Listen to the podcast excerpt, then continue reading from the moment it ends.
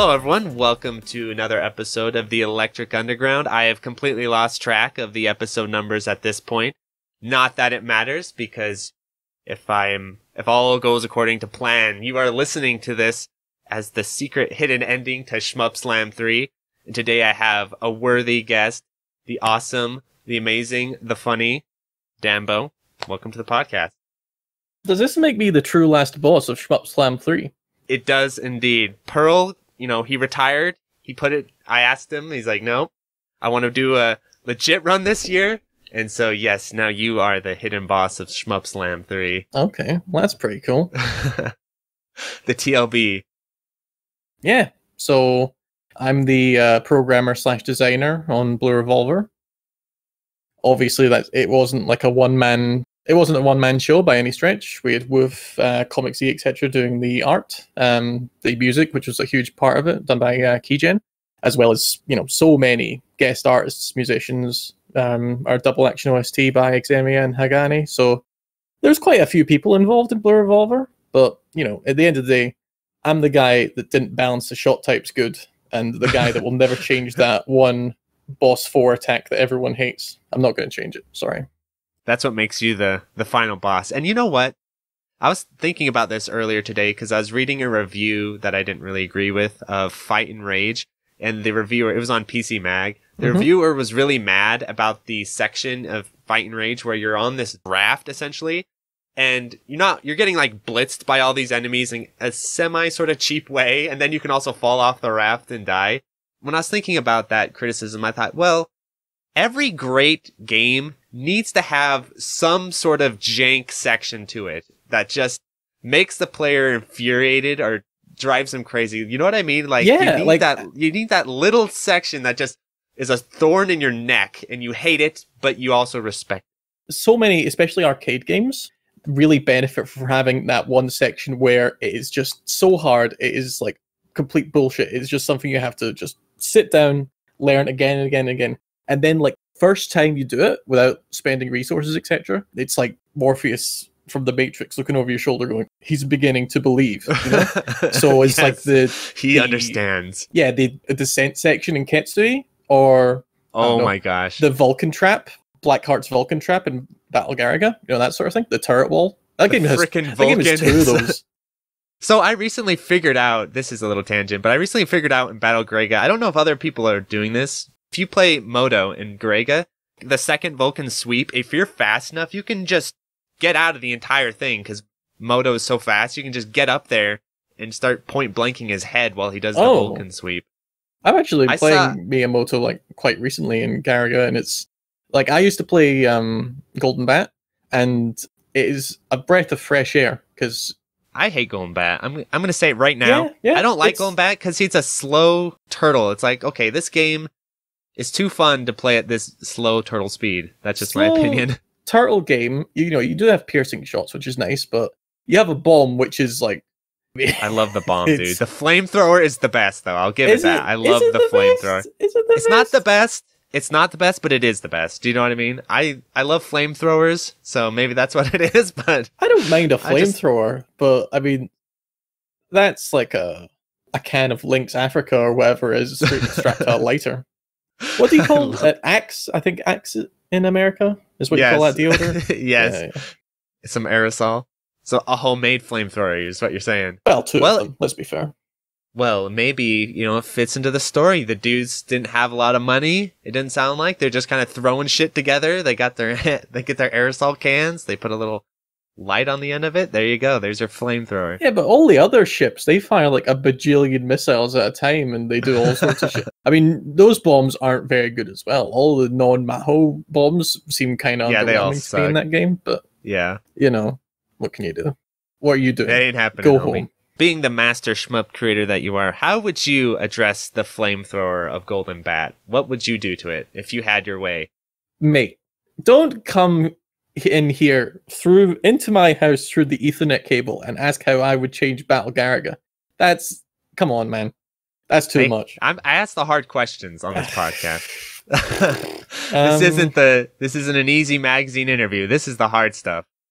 Gosh, I, I make it bigger and and um. Act- Actually, I don't like. Um, I generally don't like attacks that automatically aim at stuff, and the flamethrower is a particularly egregious example of that. I feel if it maybe Yeah. just shot like straight up ahead of you or in like a sort of cone formation, maybe it would be more tolerable then. I don't know, but you can't ask a question like that. That's that. I'm looking to the judges. They're they're they're nodding their head. They accept more flames and no longer crappy auto aim. They agree. So Okay. you win. But anyway, speaking of Garegga and all these other things, how did you get into shmups in the first place? I had a kind of relatively poor childhood. I'm not, you know, I wasn't like eating out of wooden bowls in the sector, but uh, you know, I was single parent, working class, etc. And what do you do in the year like 2000 when you know your child your child has the game? Let's make no bones about it. The, ch- the kid's got a game. You don't have that much money, so what do you do? You get a Dreamcast because that is the console which is incredibly easy to pirate games for. And Hell that yeah. really that really like opened up a lot of games for me because suddenly I was able to play like all sorts of weird like Japanese games or like the Dreamcast was already like a a haven for like arcade ports and just stuff that you wouldn't really see again. Um, my first shooting game was Gigawing, Oh then yeah. Mars Matrix, but I preferred Gigawing. Um, Gunbird 2, that sort of thing. Eventually, you know, I would move on to kind of Windows games, uh, Choren Sha, uh, the old Kenta Cho games like rRootage, etc. I suppose it would be R Rutage. I don't know. Don't ask Touhou me game. about Japanese pronunciation. don't Um, don't take me down that road. my like university degree was partially in computer science and partially in imperishable night and then eventually i would move on to like was that a minor or major in Imperishable Night? I think the Well- audience needs to know. played on hard difficulty so you can tell me i, d- I didn't play on lunatic because uh, not really my kind of thing yeah and then eventually i just got into like uh your big boy stuff your cave Raizing stuff playing on mame etc and then eventually getting console ports etc my first proper paycheck from a full-time job went towards a japanese 360 to just to play uh, ketsui finally Wow.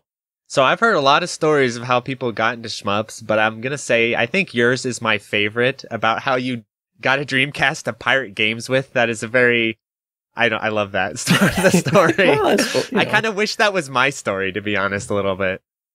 That's awesome. So Dreamcast has quite a few awesome shmups: Mars Matrix, Gigawing, like you say, uh, the Gunbird 2 port. Is there a, a shmup on the Dreamcast that's even for like shmup players that maybe isn't quite on the radar that you considered really badass or that was really influential on you? on the Dreamcast. Um, man, if you had said the PlayStation, I would immediately say like Sandvane or something like that. I can't actually think of anything on the Dreamcast right now. C- can I talk about Sandvane instead? Because that's, that's a pretty cool Yeah, so- game. You also got a PS1, it sounds like, at some point. No, I eventually just played that on an emulator when uh, I Oh, was well, in that works too. 2015. So you know, that's not really such a romantic story. Sandvane is a really cool game though. It's like um short kind of wave based kind of game where you're moving through a dungeon. There is really the bones there of a game that could be really popular now. It could really work well with a lot of like kind of roguelike mechanics or so on if you've got the taste for Holy that. crap. Yeah, so I Like a gun, a enter the Gungeon type game? I hate that. uh, I hate that not game, a- but sure. Wait. Why do you hate that game? Because I kind of, I kind of see where you're coming from, so I want to hear your your thoughts first. Um, my problem with basically every action roguelite is that the pacing sucks. Like I hate loops in shooting games. I have a chronically short attention span. I can play like for if it's like something that's hard and engaging, 25 minutes, 30 minutes. And a lot of these games just seem like they drag on and on and on. Enter the Gungeon was one where I guess they patched this eventually, but just traversing the places was so just really time consuming. Another game which really suffers from this is Synthetic, which you might have seen. I That's haven't like seen that one. that's like a roguelite, but it's for like there's a heavy emphasis on insane firearms basically. And that again, that has just a really it just drags on too long. Every zone just feels one floor too much. Yeah, I I think most of those those games are just far too long. I, How do you feel I about it? completely, I completely agree from that perspective too, because I actually don't really like roguelikes all that much, to just in general, Mhm. because of that exact reason. Where you go in, it's kind of like, okay, you grind out for, like you say, for an hour to get to, okay, now the game's getting really hot, and then you die. It's like, okay, well, It's like they're super long, but they're not. I know what you mean. A lot of people don't like multi-loop games. Mm-hmm. Sometimes I can kind of get into them, you know, like maybe Batsugun Special or something like that. But Okay. I feel like yeah, because my friend loves Enter the Gungeon, so he'll we'll play it when he comes over. But yeah, the especially the first three or four floors, it just really drags. You know, feels sometimes a little Euro schmuppy to me, if that if that's really mean to say. But Well, like everything takes too much damage. Or everything takes too much damage. You don't really have a whole lot of firepower out the gate, and it, Hmm. it's just kind of like, you know, eating vegetables or something. It's not fun. the vegetables can be fun. How old are you? Be careful, it's a trap! It's impossible this way! You'll never defeat Andros! So what took you from going from playing shmups to okay, let's let's start making these bad boys? Eventually, I like. I've always been interested in making games ever since, though not always uh, shooting games. Like my first big brain concept I had in university was uh, this is basically a very cringeworthy concept, but Metroid with a timer. So you've got like thirty minutes of Metroid, and then the game ends. That's awesome. but eventually I got, started working in like I started doing like game jams etc. I made a few game jam games, including a game like got called Impoverished Starfighter, which was my attempt to like making a a shooting game with a shop, like a kind of Euroshmup kind of thing. oh, Um, like uh, in um Fantasy Zone. uh, yeah, like Fantasy Zone or like Forgotten Worlds or you know that kind of thing. UN Squadron. UN Squadron. Between the stages, there's a little shop. You buy stuff. Yes, the SNES game. I've not Yes. played that. Um, so eventually, I would uh, get to work with Wolf on a game jam, who I knew through a mutual friend. Wolf is our lead artist. Did a sort of prototype, and then we didn't really know where to go from there. And I said, "Can we make a shooting game, please? It's probably really easy, haha." Um, and then you know, that's that's that's the direction we went in. Holy crap. Was that what ev- eventually became Blue Revolver, or were there like baby prototype shmups out there that? No. Blue Revolver actually was a fairly straight line in its development, which is quite interesting. Like the version 0.1 demo that we put out af- like after a month wouldn't look too dissimilar from the final version of the game, which is funny. Like the arts, the perspective of the art style has completely changed. Obviously, many of the mechanics got more fleshed out, but you know, it's the stuff is there. All the basic stuff is there. How long did Blue Revolver take to make from, I'll say from initially sitting down and whatever program you're using, kind of laying out the outlines in the program to mm. basically released? Well, it was it was always an on and off sort of thing. I would say maybe like between one and two years working on and off. So Wow. Yeah. That's pretty quick. Well, I'm used to, you know, Zero Ranger story where it's like a decade Oh, yeah, basically. it's, so it's hard to compare with Zero Ranger in many ways, especially dev time. But you know what? That's really cool to hear actually because I want to get your perspective on this. One thing that I always kind of breaks my heart a little bit about indie sh- indie games in general, not Mhm. even just indie shmups, is that Fight and Rage is a good example of this actually because I'm I love this game. I'm, I've been playing it all day. Is that you'll find an indie shmup or an indie game that you really really like, and you always get that kind of feeling like they'll probably never make a sequel to this, or they'll probably Mm. never make this into a series. You know, this will be like the creator's one great, you know, shmup or Mm. game. And because of the nature of assuming how much work and pressure and financial stress they're under, it doesn't ever become like a Mega Man type thing where you get Mega Man X, Mega Man X2, make, you know what I mean? And I would Yeah. love to see indie games do that where you have like a series of games rather than just one, like the Shovel Knight model. It's like Shovel Knight and then a bunch of DLC for Shovel Knight, but no Shovel Knight 2. Mm, mm. Uh, What do you yeah, think about there's that? A, there's a real tangible sense that there's no sustainability. There's like a few kind of big companies that can kind of do what I say companies, big let's say big teams. There's like bridging the gap between like a proper like a proper like published game and indie where they can kind of be a little bit sustainable. But yeah, you, you just see it again and again and again. Like, I mean, what's the most famous shooting game on Steam is probably Jamestown, right? And you look at Right. Jamestown, you say, well, what did those guys do after that? I mean, Jamestown, it's it's not an awful game. It's fine, I guess. Maybe I shouldn't be that cruel about Jamestown. It's a perfectly fine game, and it's like, where did you go from here? And I guess they just weren't able to, or they they were not interested. Maybe.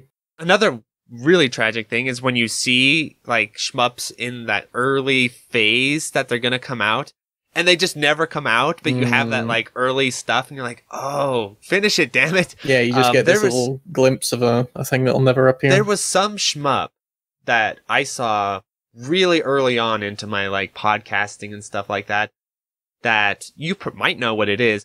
I'll have to look it up. It, it had a Kickstarter. It had kind of like this Neo Geo graphic sort of thing going on, and I think they had, Xydonia.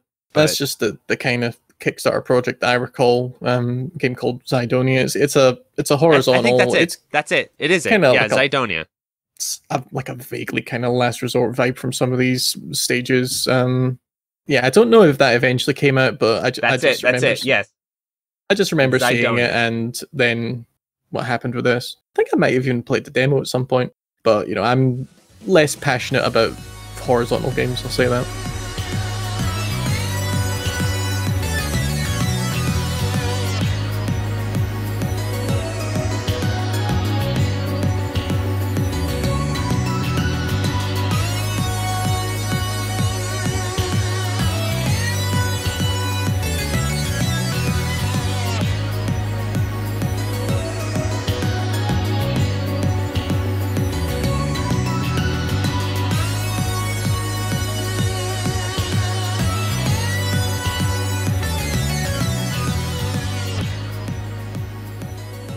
So, being someone that has created what I consider an amazing top tier indie shmup, Mhm. I would love to get your perspective on this issue that I'm talking about. Do you think it is possible for a game like Blue Revolver or Zero Ranger and these types of shmups to continue into the future in like a growing expense? Or do you feel like it's basically all comes down to how motivated you personally are and like how willing you are to grind your life away to make these games? Well, there's one thing that sh- which I'm probably going to keep returning to, which is that shooting games they're still not going anywhere, right? There's still so many people that are passionate about them. They are easy enough to get started making, and even if you pour like everything you are into them, probably not going to bankrupt yourself. You know, it's there's not much in the way of costs like there would be for like I don't know a multiplayer game or something with like a lot of uh, 3D models, etc. These sorts of things or voice acting, etc. So they're probably not going anywhere. But like I said, there is a there's a tangible lack of sustainability in the the entire indie world, not just shooting games.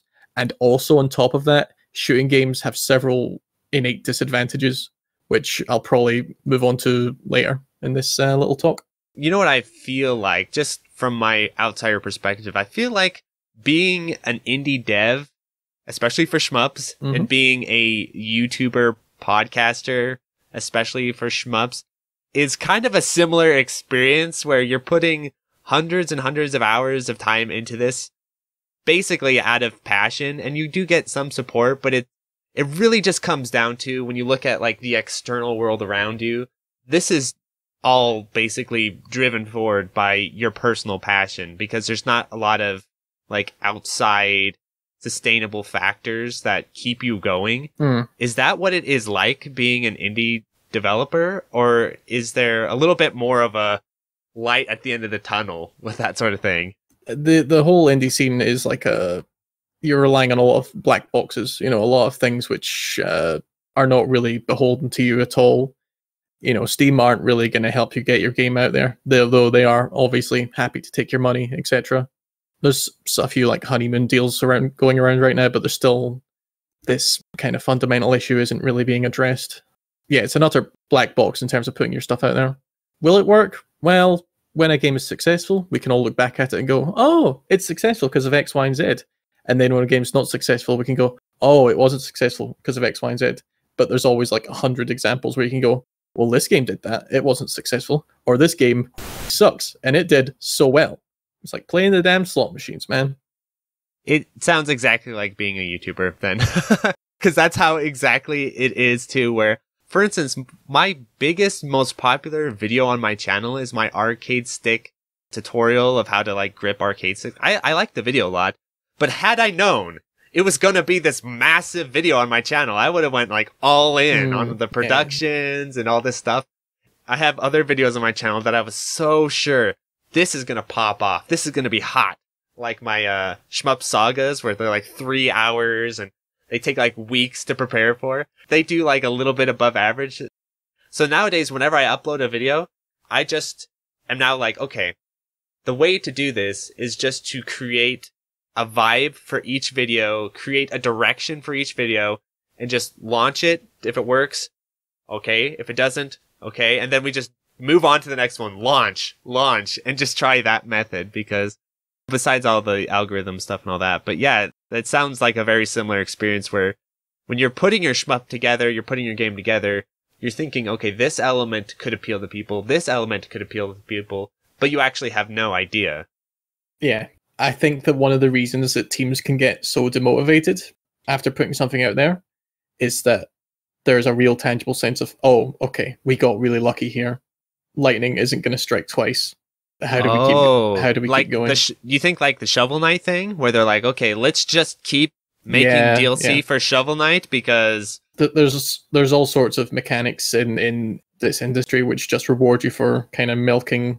It is you know boss milk, I suppose. Uh, just milking your existing stuff as long as you can, and not really moving forward because it's a hit driven industry, isn't it? So You know, one series that I do li- like the model that does this, and you know that there's shmup players that have not that favorable outlook on the series, and I don't actually don't know why, to be honest. But I kind of do like the Danmaku Unlimited three model, where he's like he made one, Mhm. then he made two, two was better than one, mhm. then he makes three, which is better than two. And hopefully he's making four, which will be, you know, better than three. So I'm like, I like this. It's like, okay, we're, we're improving. Each release is getting better and better and better. He's learning from each, you know, release. I, I really like that model, but I don't know if that's sustainable for most people to do that or if that's even like the best way to go about things in the environment. What do you think about that? Where would you ever consider, okay, you make Blue Revolver, you make Double Action, would you make Blue Revolver 3 or how would you, how do you feel about that? I definitely want to advance the concepts in Blue Revolver, but in terms of the actual like the, the lore and the characters, the, the kind of vibe, etc., that ultimately isn't as that's not really up to me because I'm just the you know I'm just the programmer, right? I would definitely want to expand on these uh, kind of scoring mechanics, the kind of um, well, in terms of design, in terms of like bosses, bullet patterns, rank, etc. That stuff I would love to iterate upon, but it's hard to say whether it would just be like Blue Revolver 2 or it would be something else. I don't know. Oh yeah, like you could also do like the cave model, right? Where they have Mhm. like tons of different but they all have that DNA of cave, but they have different stories, different settings, different systems, Mhm. but they have that underlying DNA. I also think that's really really cool when developers do that as well. I don't really get out of bed and like scream in excitement at big like big gameplay ideas and gimmicks and so on. I'm more of a iterative sort of person where I guess I'm like a one of them orcs from Warhammer 40k, right? I take like five or ten of the games that I like, I kind of mash them together in some sort of horrible machine, and if it works, it works via like self denial, force of will, etc. So I guess I'm an orc.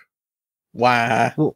Well, I think that's really an underrated aspect of game creation and stuff like that is what you're talking about, where you're refining things. And sometimes when you look at games like Ikaruga and stuff like that, people immediately attach to the big idea. You Hmm. change your ship to match the bullets and stuff. But then they have a hard time understanding, oh, what makes DOJ different from some other bullet hell? Well, it's like, well, it's so refined. The pieces are so well crafted and put together. The stage design is perfect. The you know the timing is so well done. Or you know, So yeah, and what I, separates I- that shows in that shows in Blue Revolver a lot. Like Okay. obvi- it's obviously feels super polished. or you know what separates like Daioujou from Daifukkatsu, or indeed those from Saidaioujou, etc. So, so even within within Cave's library, there is iteration upon iteration. Yeah, definitely.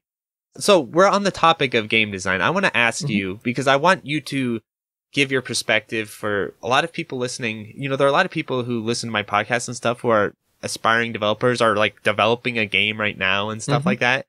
And I think you'd be a great person to give advice on this topic because I think Blue Revolver, when you play it, and I've talked to Japanese players and stuff, it feels so. It's hard to explain, but it, like I said, so polished. So you could see, like, if you are just uh, slapped some Japanese studio's name on it, oh, you know, this guy used to work at Cave and now he made this indie shmup, you could believe it. Like, it feels very genuinely, I don't know how to say it, but basically, how do you avoid Euro shmup territory for people? How do you avoid the things that a lot of people who are getting into shmup development kind of go down this path and then it ends up being pretty awful as far as like we talked a little bit earlier like way too much health or way underpowered all those types of things what are your personal ways of going about that It's interesting you talk about the the kind of um the, way it feels because when I, I remember very specifically when I was seeing reading like Japanese correspondence about our game, one word that I kept seeing again and again on Google Translate was the word orthodox. And it was like, wait, does that mean like boring? What does that mean? Does that mean oh it's just another but no, it's like this is the kind of game that you would expect. This this feels like right. This is like it's what you would expect. It's hard to find a word for that so Mm, mm. or orthodox to our english ears doesn't quite sound right. Yeah, it sounds but if you say really if you say genuine or legitimate it sounds a little too elitist but Yeah, it's like that- it feels sounds kind of- genuine sounds like you're being a bit of a like a hipster, I suppose. Yeah. Um, yes. It's if- real, man. It's real. I don't know what the word for it is. I'll have to find some Yeah, word for but- it. But you know, we we we we both know what we're talking about, which is nice. In terms of not following into falling into the kind of Euro shmup abyss, being a player, I'm not really. I consider myself more as a more of a player than a designer. I don't really like thinking of ideas in like uh, isolation. I'm interested in games, not ideas. I'm not a particularly good player. It took me years on years to do a one to do a one all of Ketsui, um, and I'm still But chasing a multi loop, and I got it in the end. Um, but you got it. yeah, I got it. Okay. And I'm still chasing Omote Loop, etc. And maybe I'll never get it in my lifetime. Who knows? But I have played like lots of shooting games. I used to hang out on, um, you know, Lord BBH, if you're aware of him. Yes. He's like a streamer. Yes. Yeah. Yes. Uh, I used to be a big fan of hanging out on his stream when it was conducive to my schedule. And anytime a shooting game would appear, I would just say, I've played this game. And I would only be lying like 10% of the time. really. That's a good percentage. Yeah, yeah, it's like a yeah. Um, That's respectable. so from all this, you can you can kind of crystallize a decent idea of what players tend to expect. You know, you've got your focus fire, you've got your, your rapid fire, you've got bombs, etc. How does a bomb feel? How does a bomb look? How does a bomb behave? And you have a lot of knowledge on where certain ideas and concepts have been tried before, and then you can go and refer to those. So, obvious example, right? If you are talking about, ooh, a polarity switching mechanic, right? Yes. you know the bullets change colors, player changes colors, then obviously the first place you're going to look to is naturally Dimahoo by Raizing. They did it first. yeah. When when you were leading into this, I was thinking, oh, Dimahoo. That that's the game. I mean, I, I don't have. or there's the- some. I think there's some Touhou bootleg that does this too. If I if I Uh, really think about it, there was some sort of Touhou bootleg that well, that or something. particularly if you're looking at the Dojin scene, um, then like there is literally nothing new under the sun. People love to say, "Oh, what about a shooting game where you self-destruct and it makes chains of explosions?" Yeah, every extend, mate. Heard it. Move on. What about what a shooting about game where you what like, about a freeze shmup where you're on a Like motorcycle? I want to find that. Is there a Uh, shmup where you're on a what's that? motorcycle? Oh, what's that game called? It's like a top-down. It's not really a, but it's it's a I don't know, I- top-down kind of. It's a top-down run and gun game, and it had a motorcycle level, which was stupid. Um, oh, I can't remember the name of it. Maybe someone in chat will, will tell us when this eventually goes live on Twitch, and I'll be there to say, "Damn, you're right." Uh, You've had a month to think about it. You you're prepared.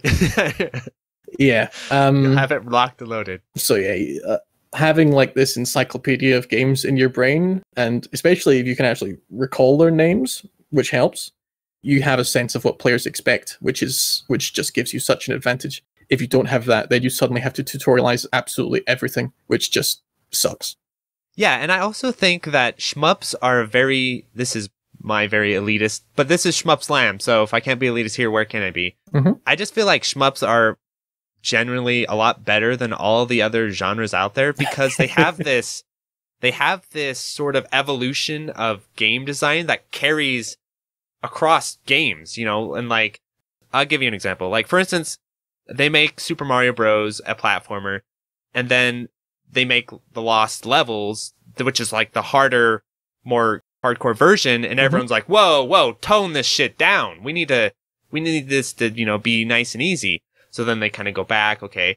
But shmups didn't do that. They're like, okay, we did lost levels. Now we're just going to keep going and just keep going and keep pushing.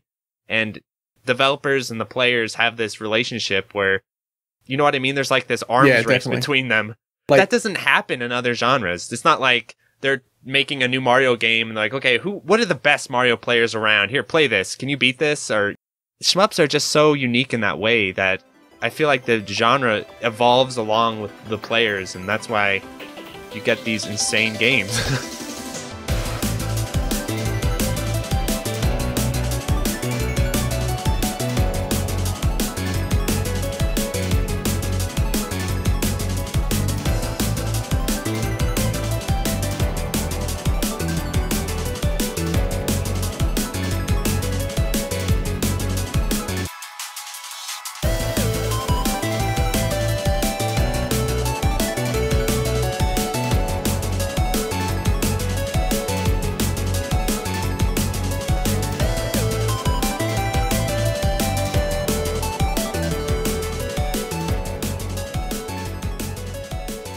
Yeah, there's a lot of things which are like really quite unique to shooting games as well. The unique mechanics like I don't know, smart bombs, etc. And also shooting games, they're probably like the last bastion, if there is a bastion, of high score play. Where, you know, if other games do this, it's via like speedruns, etc. High score play is a different thing, obviously. You've maybe got a few beat 'em ups or don't know, right. pinball tables, etc. And you Yeah. see other games that they kind of dabble in scoring systems, and there's a real sense they haven't even learned a tenth or a hundredth of what shooting games have forgotten. You know, you've got all these problems which they figured this out. Japanese salary men smoking 50 cigarettes a day, they figured this stuff out, man. You just can just look at that. But no, we have to keep ooh, a combo meter. This is so cool. Yeah, I know exactly what you mean. Where I've been starting to, I'm gonna make a video on this maybe before this podcast comes out about score play versus speed running and how there's so many similarities but also differences. Hmm. and how yeah like there's certain concepts that you learn in a shmup that give you advantages for when you play other games for for score for instance i got a world record i'm doing air quotes in turtles in time i beat the twin galaxies world record air quotes Mhm. because i knew okay let me just milk this boss pattern for two hours which i Mhm. did you know it's like and you know when they're making a beat 'em up or they're making these games or like you're saying they're kind of just throwing in these ideas of oh let's just add a score counter at the top whatever. You kill a guy it's worth three points. And they don't sit there and think well we have this infinitely regenerating boss pattern where you can kill the enemies into the just milk it and basically keep milking it as long as you want. Hmm. yeah these concepts don't usually like a lot of games that try and add scoring elements they're not they're not watching out for these types of things like Yeah. like you were saying like oh shit they can just milk this boss for two hours and Ev- counter stop or something Yeah. And even in arcade land, I feel like shooting games are still like the the best examples of high score play for various reasons. Like if you go to let's say Metal Slug and you go, okay, I'm gonna play Metal Slug for score. yeah oh Uh, my god Good f***ing luck, man. I here's your packed lunch. Here's your packed dinner. Here's your packed breakfast because you're still be playing that machine in the morning. yeah they're like Um, two hour runs to get It with all the milking it's ridiculous if you're playing Metal Slug 2, then it's two hours of a game that is running at 10% speed. It is insane. oh I don't like i can't even imagine metal slug 3 either Oh god, that game is already too long. Yeah, even if you speed ran that game, it would still take you like it'd still take you like like watching Lord of the Rings. Yeah i talked about this before Uh, metal slug 3 i think is insanely overrated and it kind of yes, shows yes. and it kind of shows what people value like outside people value in a in a game and you're like what are you talking about metal slug 3 is probably the worst metal slug metal slug x is way way better than metal slug 3 but Definitely. Oh, I'm I'm I like the first one the best. I think. uh, yeah metal But- slug 1 is i think is the best 2 Metal Slug X and Metal Slug One, I always think are the the best. I like those a lot. I do have a soft spot for four and five, even though they are still filled with so much fluff. But you know, they've got cool things like the slide, I suppose, and The double, Julies. the These double are all gun. kind of Yeah. cute. you got the Yeah, dual yeah. wield. These are all kind of cute, at least. yeah. And you know what's f- a little fun fact about Metal Slug One that isn't in the other Metal Slug games that I've found is mm-hmm. that you can short hop in Metal Slug One. Okay. for some reason. And that- It's actually pretty useful. So in uh, most Metal Slugs, you have like that huge, really big floaty jump. yeah. floaty jump. Metal Slug One, you can short hop. If you quick tap jump, you'll do a little hop. It's pretty useful. I played the other Metal Slugs. I'm like, where'd the short hop go? Oh yeah, yeah. Hmm. Metal Slug One, I actually is one of my very first uploads on this channel. If you guys go back in my history and keep scrolling, it's like one of the first videos is my Metal Slug One CC. Like I say, like even in the arcade scene, people are dealing with all of these uh, problems of scoring mechanics that shooting games just figured out or just didn't have to deal with for certain reasons. Like, have you ever seen a, a scoring run of RoboCop, for example, the Data East game, where you're just milking No, something that's off? You're milking something that's off screen, then you don't even have to press a button. Like you just you just watch the score meter just keep going up, etc. Anyway, You know, it'd be another interesting genre to look into scoring with, which I'm going to be doing soonish. Mhm. Is light gun games. Okay. So, yeah, like um, have- you ever played Vampire Knight? That's a light gun game on the PS2. I feel like light gun games, you know, there's a lot of potential there because there are scoring systems, and you do have to have skill to t- Yeah, to take advantage of the scoring systems. And like, what's crazy about some light gun games like Vampire Knight is you're also scored based on your accuracy ranking. Mhm. So if you could be the skill ceiling could be extremely high, where you have to shoot all this stuff and not miss, and then also like kill all the extra things you need to. I mean, Yeah, that is actually really interesting because I mean, there's there's definite similarities there. Like light gun games, they are quote auto scrollers. They go at their own Yep. pace instead of the players. You know, um, you've got a there's a like you've got defensive play and offensive play where you're like shooting down the axes that zombies throw at you or whatever. And then you can Yep. go into that and say like, what about scoring play in typing of the dead or something funny like that? That'd be yeah, interesting. 200 words per minute. maybe if you maybe you like get like a multiplier if you properly punctuate everything.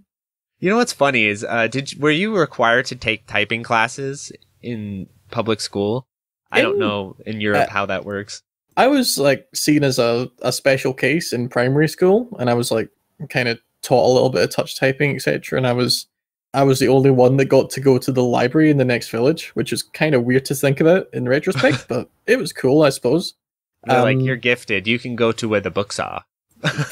Pretty much, yeah. It was kind of grim. it was a it was a mining village. It was no fun, but no, there was there was no real like formal typing lessons, etc.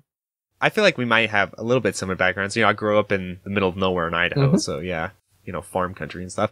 And uh, typing was like the thing, probably the most useful thing I learned in school. One of the most useful things. Hmm. Anyway, so the typing classes had rudimentary typing games, and everyone else in the class was, you know, mostly like flirting and goofing off and stuff. And I'd do that from time to time. But I was also prided myself on being the fastest, best, highest scoring typist in the class. I was like aiming for 150 per minute and stuff like that. That everyone's was like one of my favorite classes in school, which I don't think is maybe that's like a little bit of a precursor to okay, this guy might like arcade shmups and stuff and that sort of thing. Because I used to sit there in class and grind out, try grind out high scores in typing class. That's sick. Like everyone else is like building these blossoming relationships that'll last them the entirety of their lives, and you're there typing like Sphinx of Black Quartz, judge my vow. Listening to Rick James typing away, yeah, hell yeah. well, anyway, that just brought to my mind because you're talking about typing of the mm-hmm. dead. So you said it only took about two years to put Blue Revolver together, which is impressive to me for sure. What was kind of the design philosophy going into Blue Revolver? Like, how did it come together in your mind, and how did it come together in the computer? So when I was in university and I started looking at shooting game design, I had a concept which was called the flourish concept, where you have these short chains, and then at the end of them you've got like a big kind of decisive action at the end of each of them to kind of cash in. And this, of course, partially informed by games like Ketsui. And the thing I kept concerned with was basically like a melee mechanic, but those are so so hard to get right in shooting games. Yes. Unless Yes. you are Dragon Blaze and you have Ian the Necromancer in your corner. I find it so hilarious to call a necromancer Ian. I don't know. Maybe that's just me. Um, but anyway, Sounds like a nice Celtic name or something like that, I guess. Is that a Celtic? I don't. Know. I don't know. I'm from Idaho. You think I know that stuff? I don't just know. It Ian. like Like, it to me. Ian is not a. Ian is the name of that Forgotten Weapons guy, and he's pretty cool. Maybe he's a necromancer. Anyway, I have yeah. So there was that, and then when it came time to make a kind of game, we, I just said, you know what? I'm gonna make a clone of Muchi Muchi Pork with a little bit of Cyvern because I think those are both like super underrated games. They're not perfect, but they're underrated and pretty overlooked. How do you feel about the port For uh, Muchi, on the 360? Yeah, uh, I mean, I'm it's kind not of meh, right? I'm not really a big like stickler for like technical details in terms of like slowdown, etc. I find it so hard to notice those. I'll be honest, which Oh. is maybe not a good thing to to admit. But the presentation of it certainly felt a bit weird, and you know, it's not like I had a, a PCB to compare with, right? So I just wonder if those games would. I mean, among shmup players, not among the world, but among Mm. shmup players, if the the ports were a little better, I wonder if they might be a little bit more popular. Maybe like maybe M2 bundling style it, port. um, maybe bundling Muchi Pork with Pink Sweets was not the greatest marketing strategy because it's like, well, we know how a lot of people feel about Pink Sweets. It's either like the best game ever if you like Plasmo, or yes, or Pearl. uh, irredeemable garbage if you're most other people. Though that's not how I feel about Pink Sweets. Obviously, it's a I very gotta- special game. I got to put more time on on it, to be honest. Mm, yeah, everyone does. And uh, Suicide Club, I believe, is what that ROM hack was called. That is really cool. I love the ROM hacks and stuff like that. But anyway, Yes. go ahead. So I worked the flourish concept into that, and then I started looking at like boss scoring mechanics, which have always been like a, a little bit thin on the ground. I feel. So I came up with like I looked at like Raiden Fighter series and Battle Garegga, and that's where I came up with like break bonuses. So there is that. The rank system, actually not influenced by shooting games. That was just God Hand. I was just going, hey, hey, God Hand. That was a game. Let's have a bit of God Hand. You know what's funny is before this comes out, I'll probably have a God Hand video on my channel. Really? That's, That's fucking yeah. sick. because that's one of those games. I love 3D beat 'em, whatever you call them, 3D beat 'em ups, character action games. Character action games And- is what I would call them. Yeah. I love how it was uh on and stuff like that, and I'm sure like yeah, there's gonna be a really juicy video about that. Yeah. Well, I mean, maybe these days there is more of a case to be made for Imagine Party Babyz um, in comparison. But yeah, God Hand is just uh, it's it's a f- game. You can say that it's a fucking game. So yeah, and there was also like thinking about games like Espgaluda, which are good at giving like the players multiple options for dealing with situations where you're like, okay, I can have like a, I can use like a big bomb, I can use like a small bomb, or I can spend my kakusei, I can like rank up, etc., etc., etc. So in the end, I just really wanted to make like a stepping stone shooting game with a fairly kind of lenient system and economy, which would in turn make people want to play more shooting games. I don't know how successful that was, but if you end up with something that people like, then I suppose that's good enough. I remember last year or so, I was doing a lot of putting together lists of recommended games to help you get into the genre. Mhm. And I had like based on your platform. And on that list for sure was Blue Revolver. If you're a PC player, I was like, yeah, get Blue Revolver. It definitely is really good about that. yeah, like getting like, you I, into bullet hell, getting you into shmups. I think I saw the video of yours, which was like a the best beginner shmup ever, which was uh, Imperishable Night, and I was like, yeah, this guy, f- he gets it. Because hell yeah. Imperishable Night is such a it's a very forgiving game, but it's still good at like teaching bomb sense, and it's it's, just a nice game. It's just a nice game, and it's got spell practice. It's got all these little tools you can use. It's Yeah, I know. I remember making that video. I'm like, okay, how many people am I to piss off choosing a Touhou game? But hey, if you look at the evidence, and there is actual evidence from me, at least personally, like I keep track of this when I interview people and stuff, a lot of people come in through Touhou. Then I was like, okay, Touhou has something, there's something there. Like, Mhm. Touhou has something there that gets people into this genre. You interview all the recent super players, Kiwi, Moglar, all these guys. They all are starting in Touhou. I'm like, okay, what is it besides just discoverability?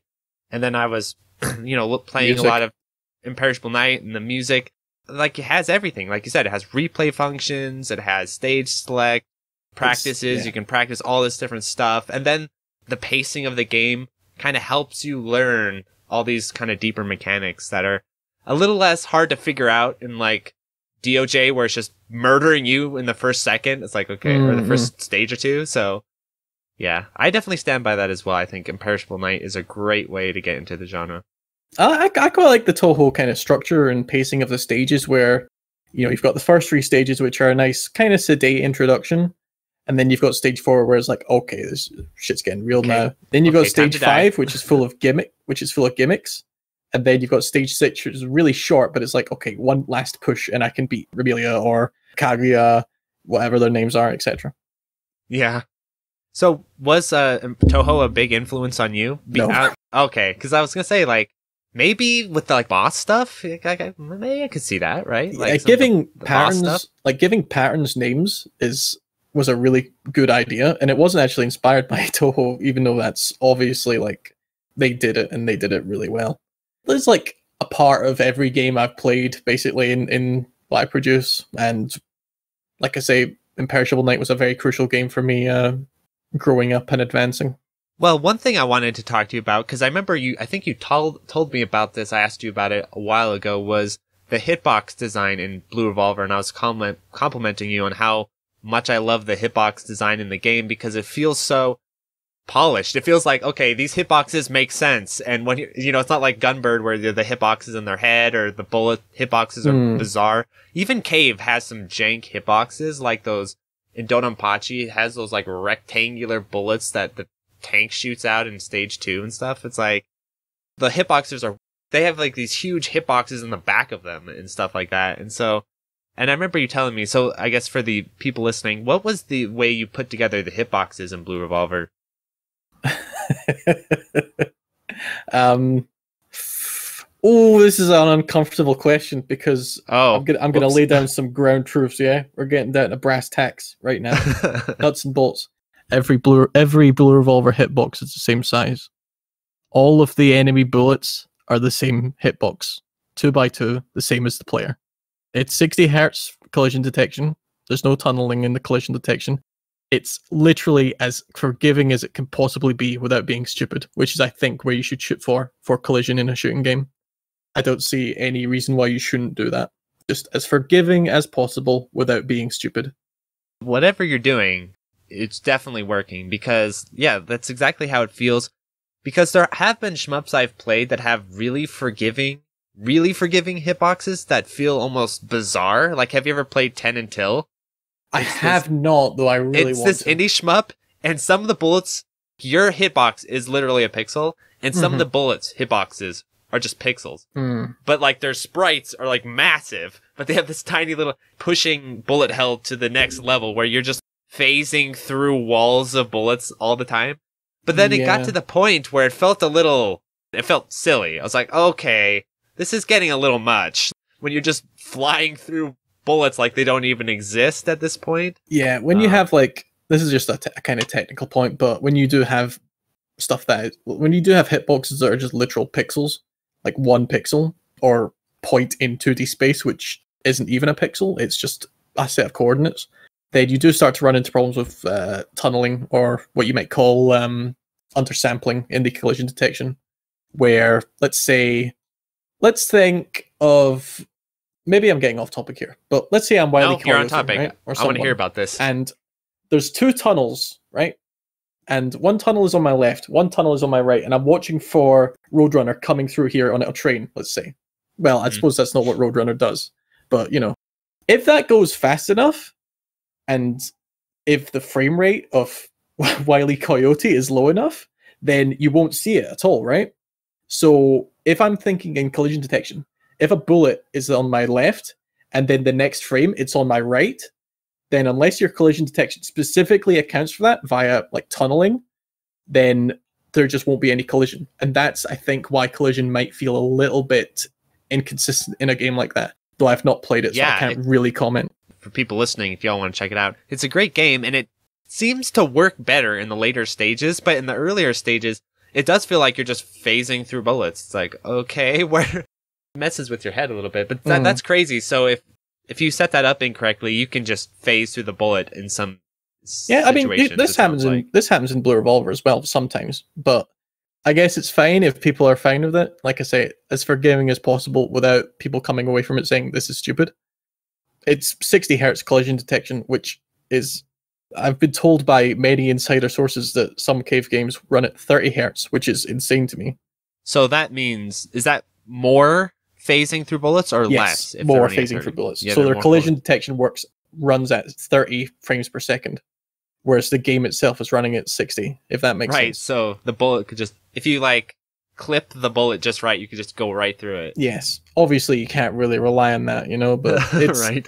you'll just go like, "Oh, I sh- I should be dead," but you know, it's the way I feel about shooting games. Like, it's fine for like a false a false uh, negative every so often, where it's like, "Oh, I should have died there," but I guess God Yeah. smiled on me this time.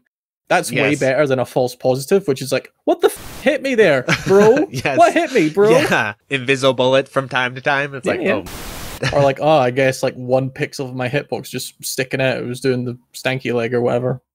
Speaking of frame rates, I really want to get your insight into this as well. What do you think about in the future, especially as monitor technology is getting better and we're moving towards higher frame rates, that mm-hmm. shmups start moving into higher frame rates too? Because speaking of what we were talking about, Enter the Gungeon, one cool thing about it though is you can run that bad boy in 144, Mm. and I have to say it is it does feel pretty awesome to have the game running that fast. Yeah, um, What do you- actually, one of the things that Double Action will have when it is eventually released is a 120 hertz hack. Hell yeah, So that's what I'm talking about. Yeah. Now, in terms of what you actually get from that, from my experience, it's not as light and day as a game that where we've got like a free floating camera, like a first person shooter, or a or like Enter the Gungeon, I suppose. It's not as good as that. It's not like a night and day kind of oh. But if you if you're looking at like really fast bullets or like the player shot, etc., these sorts of things, then it definitely makes a difference. I don't Yeah. think it's something that games urgently need to pursue personally maybe if you're doing like a really fast kind of I don't know a Sekiro type of game, it would be really cool. I think it'll cut down on your input lag too, won't it? Running the game 120. Yeah, definitely. Yeah. You know, I love getting that input lag down nice and low, and then putting in like FreeSync if you're able to do FreeSync on your monitors and stuff, which I do, hmm and that makes a huge difference, especially the higher frame rates you go. But even at 60 FPS, I have uh, well G-Sync actually. It makes a difference. Really cool. Yeah, I can imagine. Though these things changing the frame rate is pretty much always going to have an, in- an effect on the simulation. In Blue Revolver, that means that some weapons might deal slightly more damage, slightly less damage, etc. These sorts of things. Slight some timings might be a little bit off. People like to call this out for being like sloppy programming, but it's not something that's you can just do something and then it's just always like not a problem. Quake, right? One of the games that people is like, oh, that's one of the best programmed games of all time. If you up the uh the, the frame rate. frame rate or the host rate, etc., in, in like some Quake engines, then elevators start killing you. It becomes a nightmare.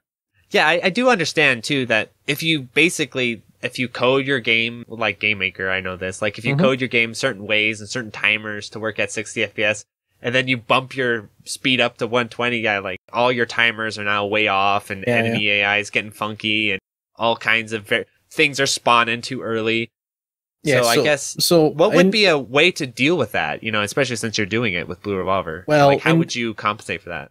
honestly in double action it's just going to be like this is a hack it's just basically a, like a little extra feature if you've got a nice monitor then that's great you can play around with this it disables replays it disables um, leaderboards etc so it's not really considered legitimate because we can't really tell without nasa uh, knowing all of the minute gameplay differences that would result so if you're playing like competitively you're playing on 60 right but if you're just playing casually you can bump up to 120 and see the difference.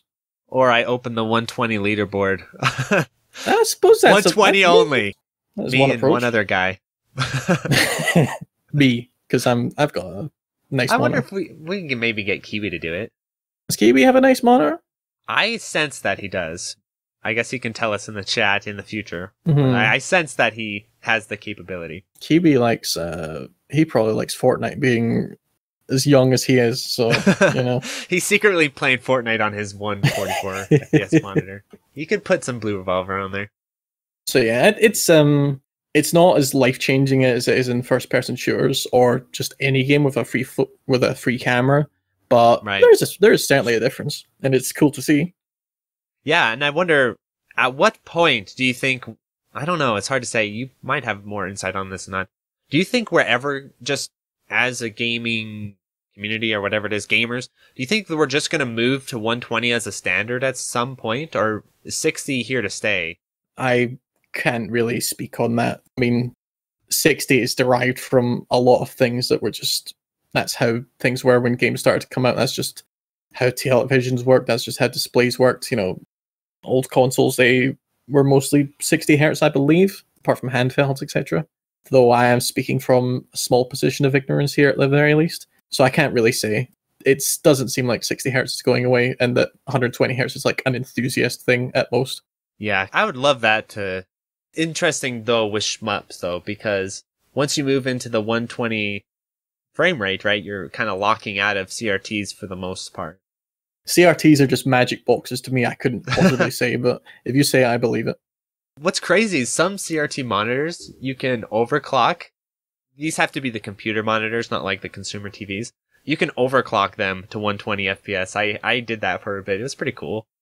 So you can get 120 FPS on a a CRT, but it's kind of like a weird Yeah, I mean, like, like you weird say, thing to do. you're talking about like computer monitors at this point, which are not what goes in like an Astro City or you know, Yes, yeah. this, the types of CRTs that people in the arcade would be thinking of. At one point, I want to make a uh, my own custom cab that has that giant 1080p CRT that they John made Carmack like uses. Yes, yes. Shove that thing into my own like custom cab and then play PC games and you know emulated Mate, games and stuff Mate, on that. That thing will that fall through the s- f***ing floor. You'll need like how the way that a gun safe has to be like reinforced to the foundation of the house. That shit will fall through the air if it'll be that heavy. Well, you know what's crazy is right now in my recording shed, I'm sitting next to like a massive CRT that's probably bigger than that already. Uh, I have this giant. Tr- I'm a CRT junkie, but yeah, it'll be like that arcade cabinet is not going anywhere. it's, yeah, like you said, may- maybe I'll make it out of like a gun safe or some shit. It won't be cool looking. It won't be like, oh, you come over to my house and it's all pretty. It'll look crazy, but I think it'll be pretty cool. It's a funny thought to um, that someone might come around and steal it, and the way you'd know is that there's a forklift coming into your house. Yeah.